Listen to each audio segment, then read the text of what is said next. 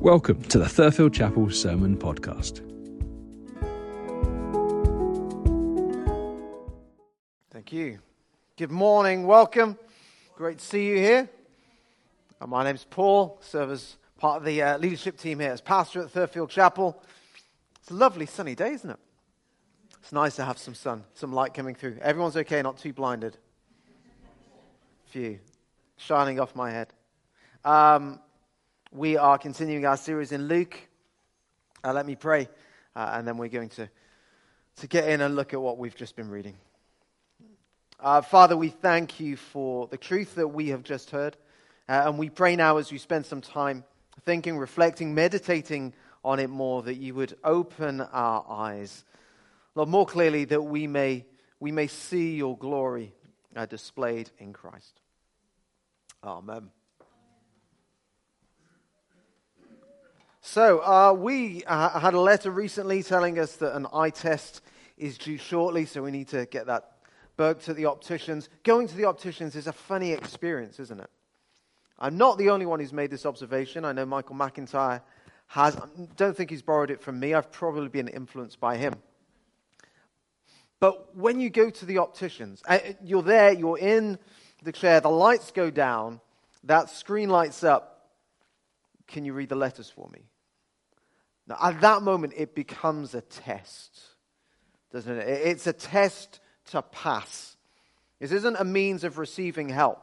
This becomes a test that we need to pass. Okay, it's called an eye test, but we tend to approach it like this is our GCSE exams that we're walking into. We need to pass this. We need to show that we have 20/20 vision. So you go through and you're reading like A, D, F, J, K. That's fine. Feeling quite good about yourself. Move down a bit. M, Z, Q, D, S. Keep going down. And then we get to these letters and we're not entirely sure what it is. Could, could be an O, could be a D, could be a Q. And the, the internal debate that goes on like it's some sort of quiz show. i have got to lock in the correct answer. Now, it's probably not going to be a Q because a Q was on the line before, so don't think they'd repeat that. So this one, maybe this is, this is I'm, I'm going to lock in D. We're saying D. As though, like we're not going to win a prize. We're not going to get a GCSE certificate for being able to, to read these letters for, for good eyesight. The, the whole point that we're going is so that if we need help, we can receive that help, but very often we approach it like we're sitting some sort of exam in an exam hall. And we can take the same approach when it comes to, to coming to church, to gathering together as the church. Uh, maybe you have had an experience. You've had many experiences where coming along to church was like walking into an exam hall. You felt that pressure to perform. I've got to make sure that I say the right things, that I look the right way, that I, I fit in. And come along And you may not appear to be an outcast because you seem to fit in. You seem to be saying the right things, but inside, no, you feel like an outcast. You're hiding, hiding from everyone else. That fear of rejection and aloneness. And maybe you feel that this morning. And if that's the case, you're most welcome. You're welcome here, and there's good news. That's what we're looking at the good news, the gospel. The good news, as Luke records for us, is the good news about Jesus, how Jesus is good news. And we're continuing with this theme of welcoming the outcast, how Jesus welcomes the outcast. And last week, uh, we looked at Jesus' compassion and his compassion towards the outcast, this man who's covered with leprosy. And leprosy being this picture of death's contamination, completely covered with it. And he comes to Jesus, and Jesus reaches out to this man and he heals him. And he orders him, Don't tell anyone. Go show yourself to the priest. Offer the sacrifices that Moses commanded as your cleansing, as a testimony to them. Jesus is saying, Go, go to the priest. Offer these sacrifices, the sacrifices that are recorded in the book of Leviticus that we dipped into uh, last week. These sacrifices that are commanded for your cleansing as this testimony. Now, these sacrifices are a bit like an LFT COVID test. See, an LFT, it, it can't cure you. It just makes that pronouncement that you no longer have COVID, if, of course, you get a negative tests. But they don't have the power to affect any sort of cure. They can make a pronouncement, and it was the same with these sacrifices. So these sacrifices were making this announcement that this man has been cleansed, that he's been cured. Jesus says, offer these sacrifices as this testimony to them, to the priests, to the people. This testimony that Jesus is able to restore, he is willing to restore the unrestorable. And this morning, as we come to this passage, we're kind of looking at a similar theme, but from a slightly different angle. And here now, Jesus is going to give this testimony a testimony to not the priests, but to the Pharisees and to the people that Jesus has authority to forgive sins. Uh, so have your, your Bibles open to Luke chapter 5. Uh, we're beginning at verse 17. One day Jesus was teaching.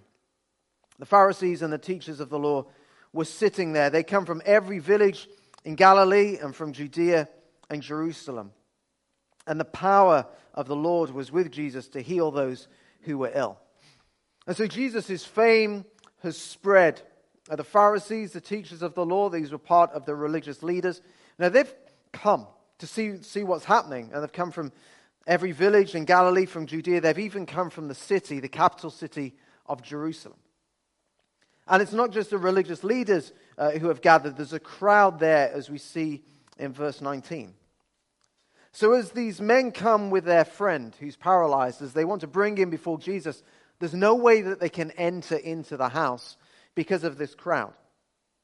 So they go up on the roof.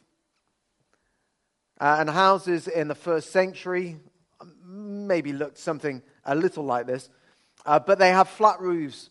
And the way you got access to the roof was on the outside, either by means of steps or by a ladder.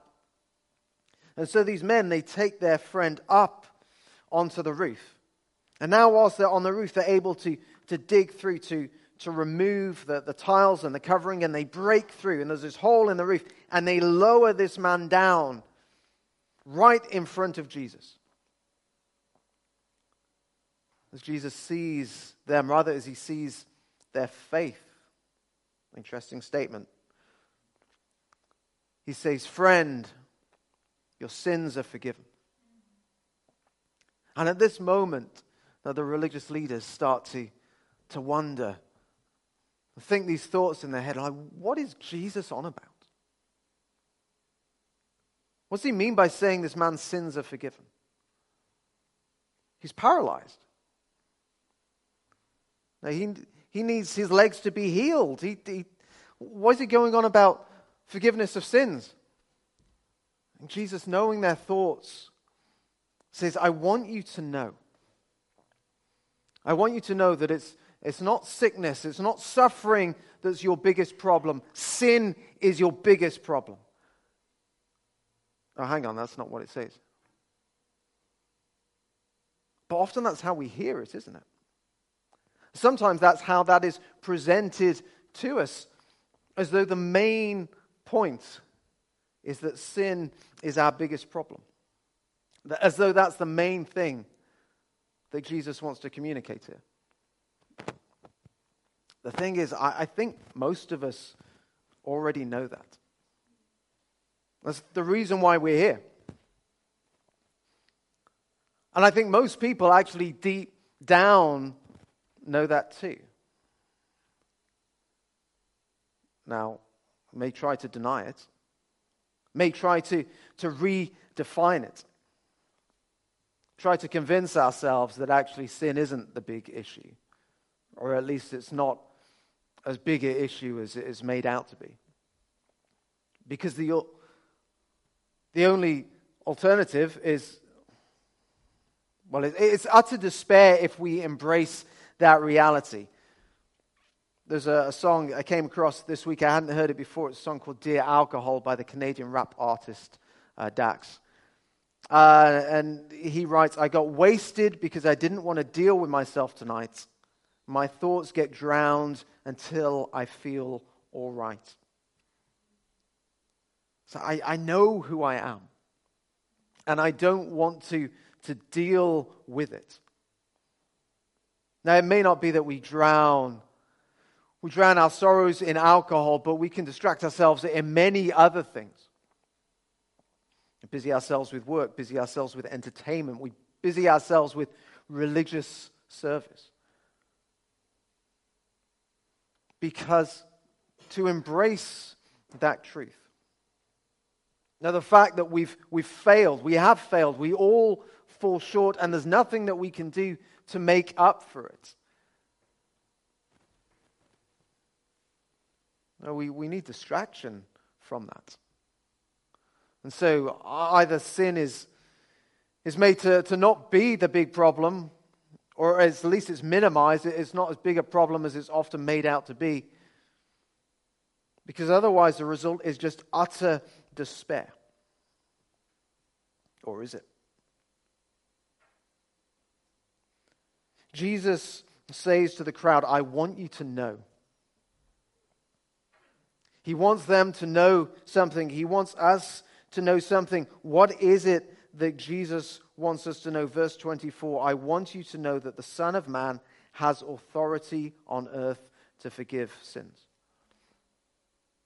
And the Son of Man being a phrase that Jesus often uses of himself. Jesus is saying, I want you to know that I have authority to forgive sins. Jesus is saying he has the authority to forgive sins. It's what he wants the religious leaders to know, it's what he wants the crowd there to know by extension.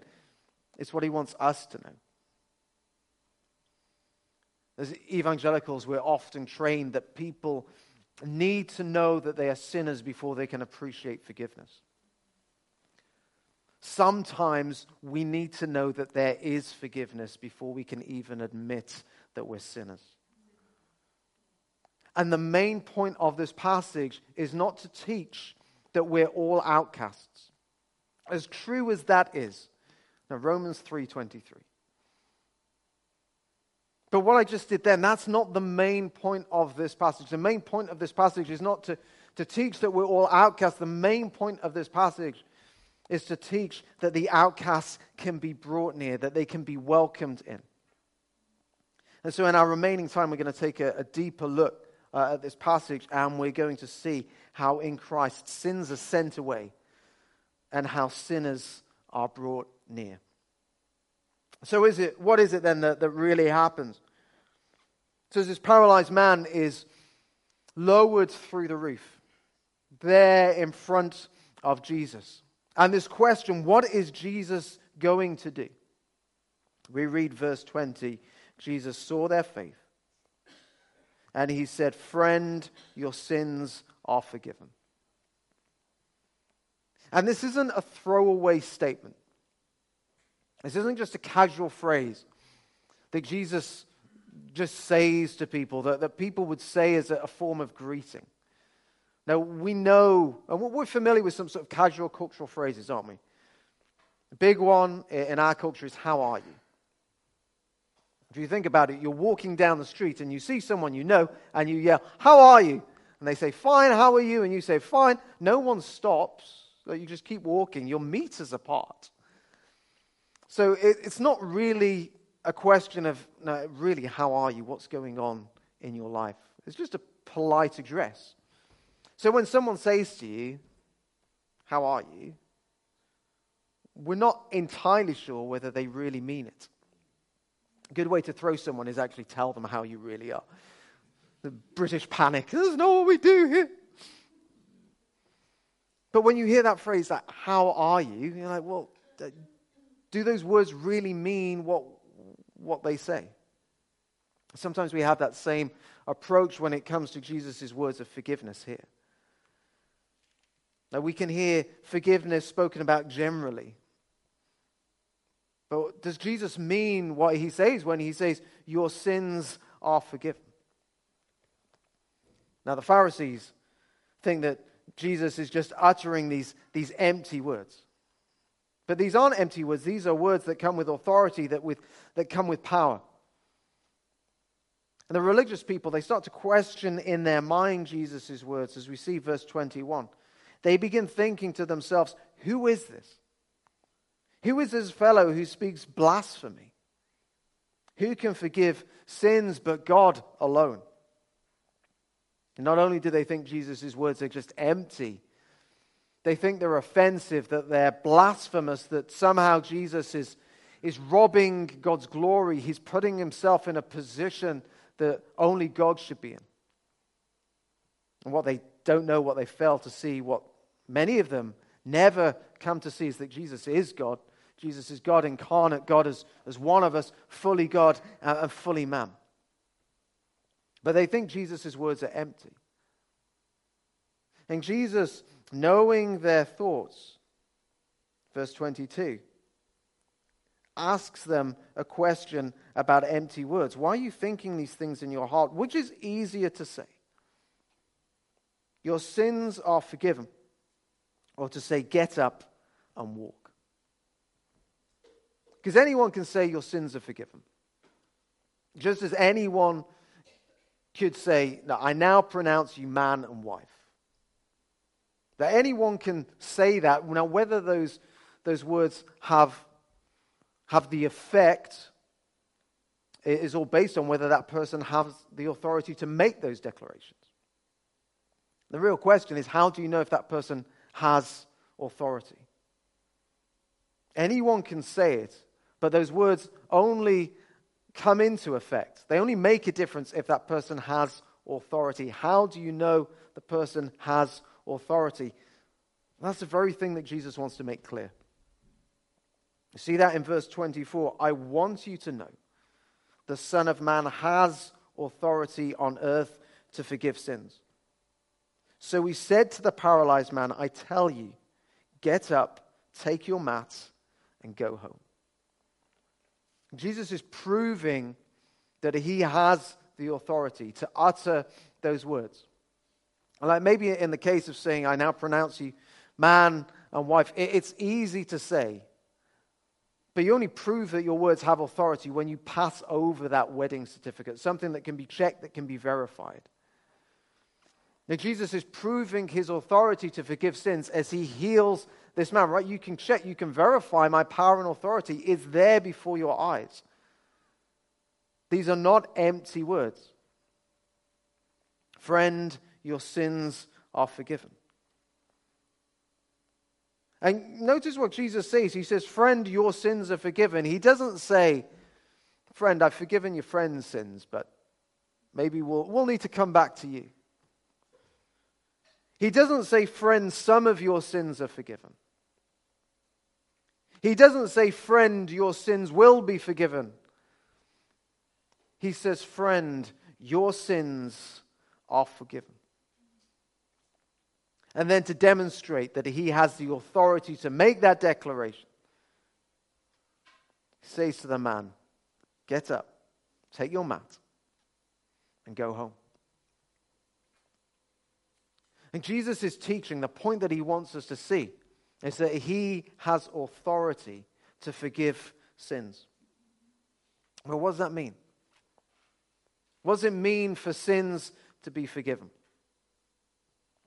Well, the term uh, forgiveness means to send away.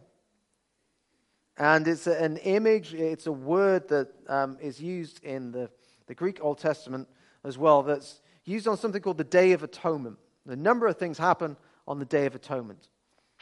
Uh, on one of those things that gives us this picture of what it is that God would do in Himself through His Son, Jesus Christ, is on the Day of Atonement, this goat, where the high priest, he, he puts his hand on the head of the goat and he confesses over the goat the sins of the people. It's as though those sins are laid on that goat, and then that goat is sent off into the wilderness, sent far away from the people. And that is a picture of what happens to us in Christ, or what it means for sins to be forgiven, for sins to be sent away.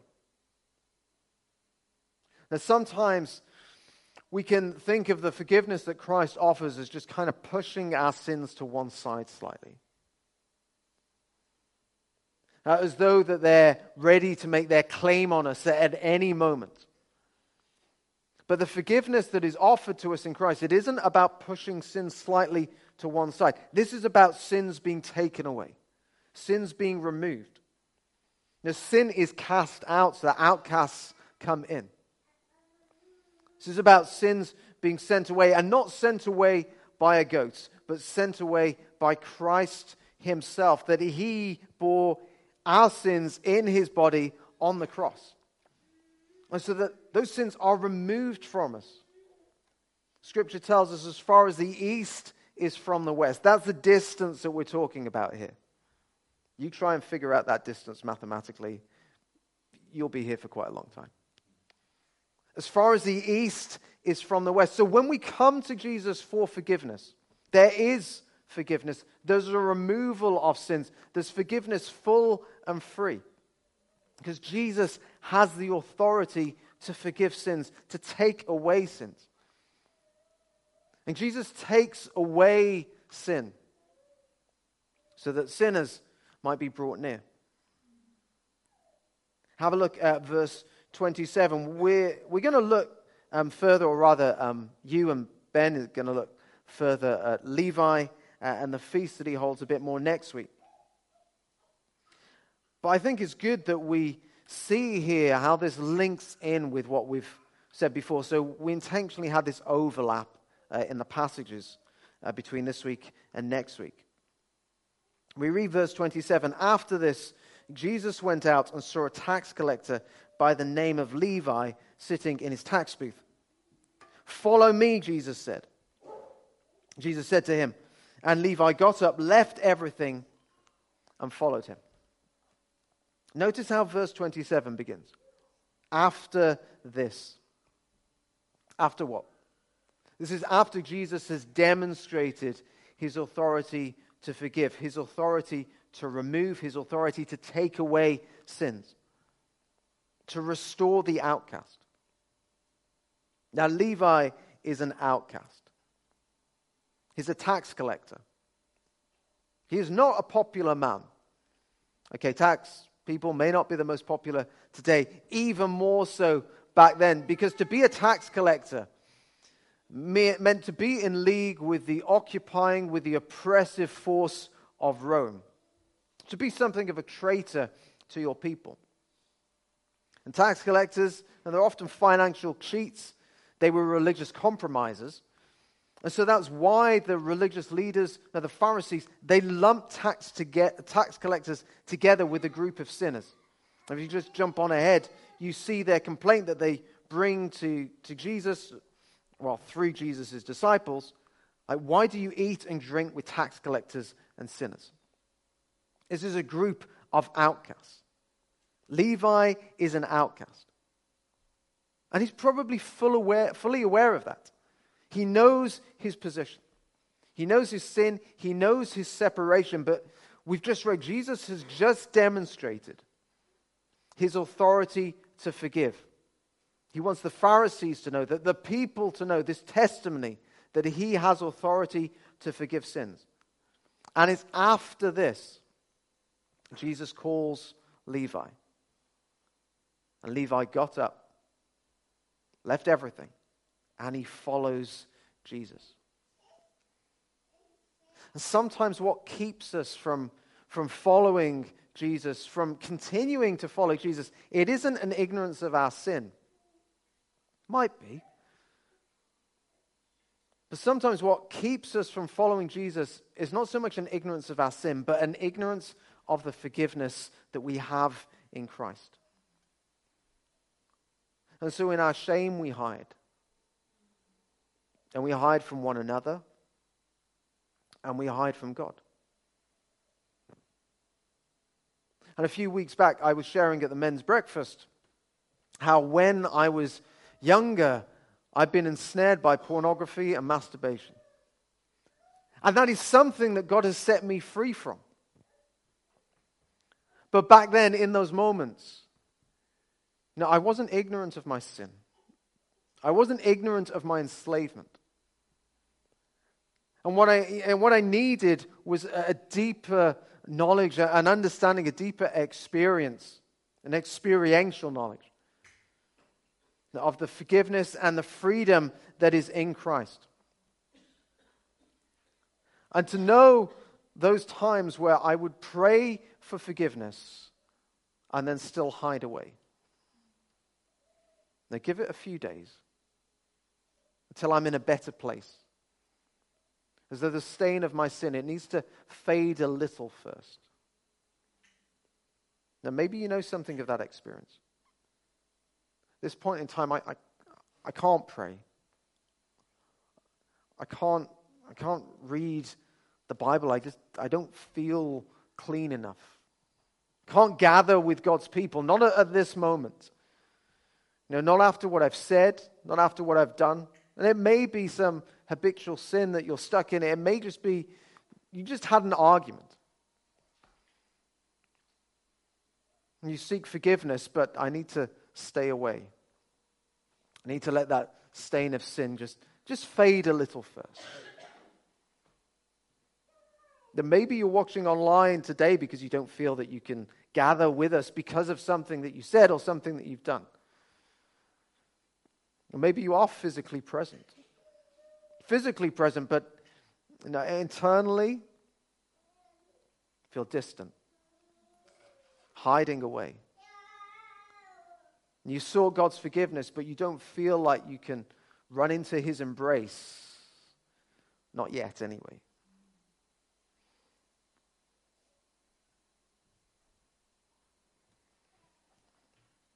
There may be something that you're experiencing I think we probably have all experienced it at some time in some way. I know that I have. And what we need to know, what we need to see, what God wants us to see in this passage is Jesus' authority to forgive sin and his power to bring the outcast in.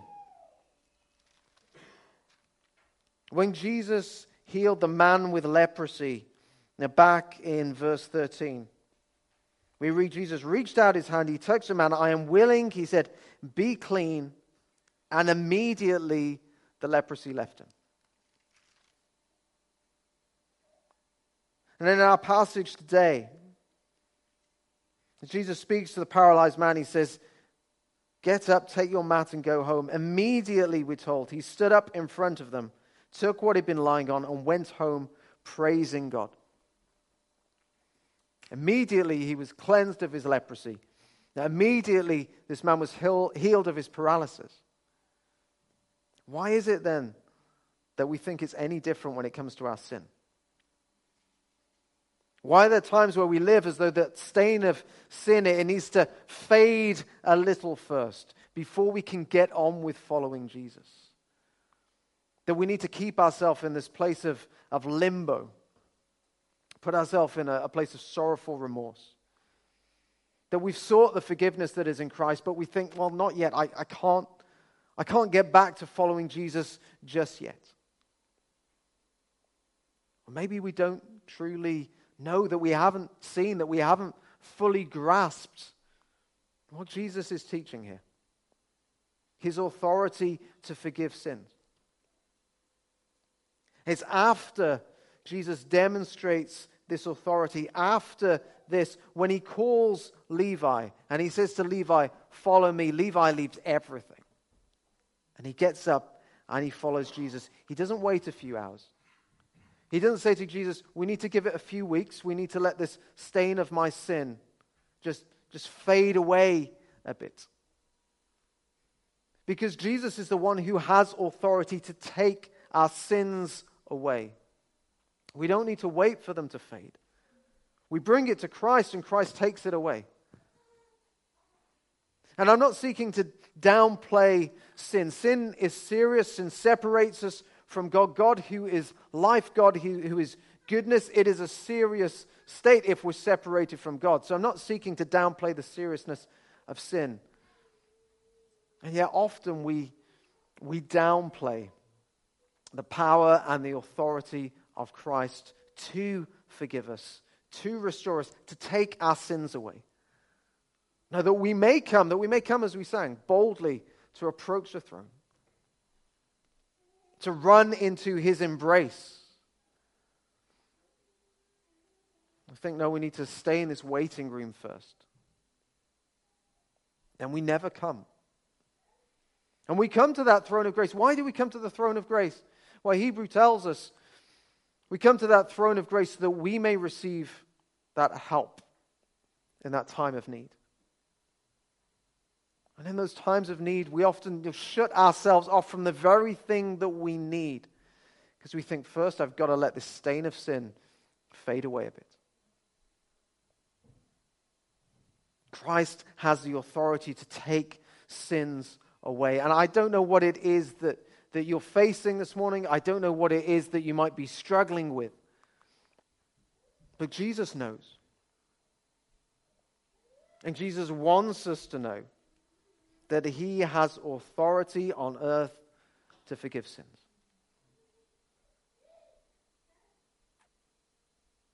Let's seek him now.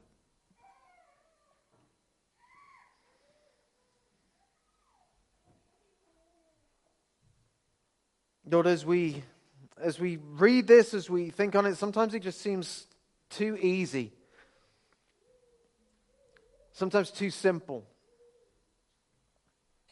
You know, that we don't want to downplay the seriousness of sin, and yet so often we, we downplay the greatness of your grace.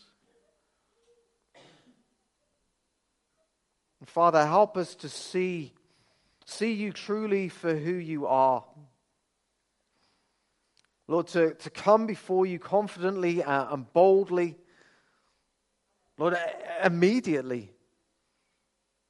Lord, now, not, not because we downplay the seriousness of sin, not because we say it's no big issue, but because we see the greatness of your grace to remove that sin from our lives. Lord, as far as the east is from the west. Lord, give us a deeper revelation Lord, that we would see it ourselves, that we would encourage one another uh, in this truth. Lord, that, so that we may, we may get on with following Christ. Where, wherever, we've, wherever we've fallen off, wherever we've strayed, Lord, that we would seek that forgiveness. And immediately get on with following Christ. And walking not in our own strength, uh, but in the strength that you give us in Christ, Lord, by your Spirit. Amen.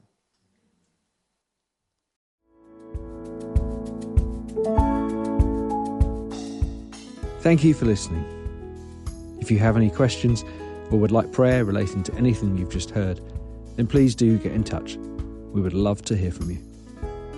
You can do so by emailing us using hello at therfieldchapel.org or fill in the contact form on our website or send us a message on social media. Thank you again, please do join us next week, online or in Therfield itself, at one of our services or events. We would be delighted to welcome you. God bless.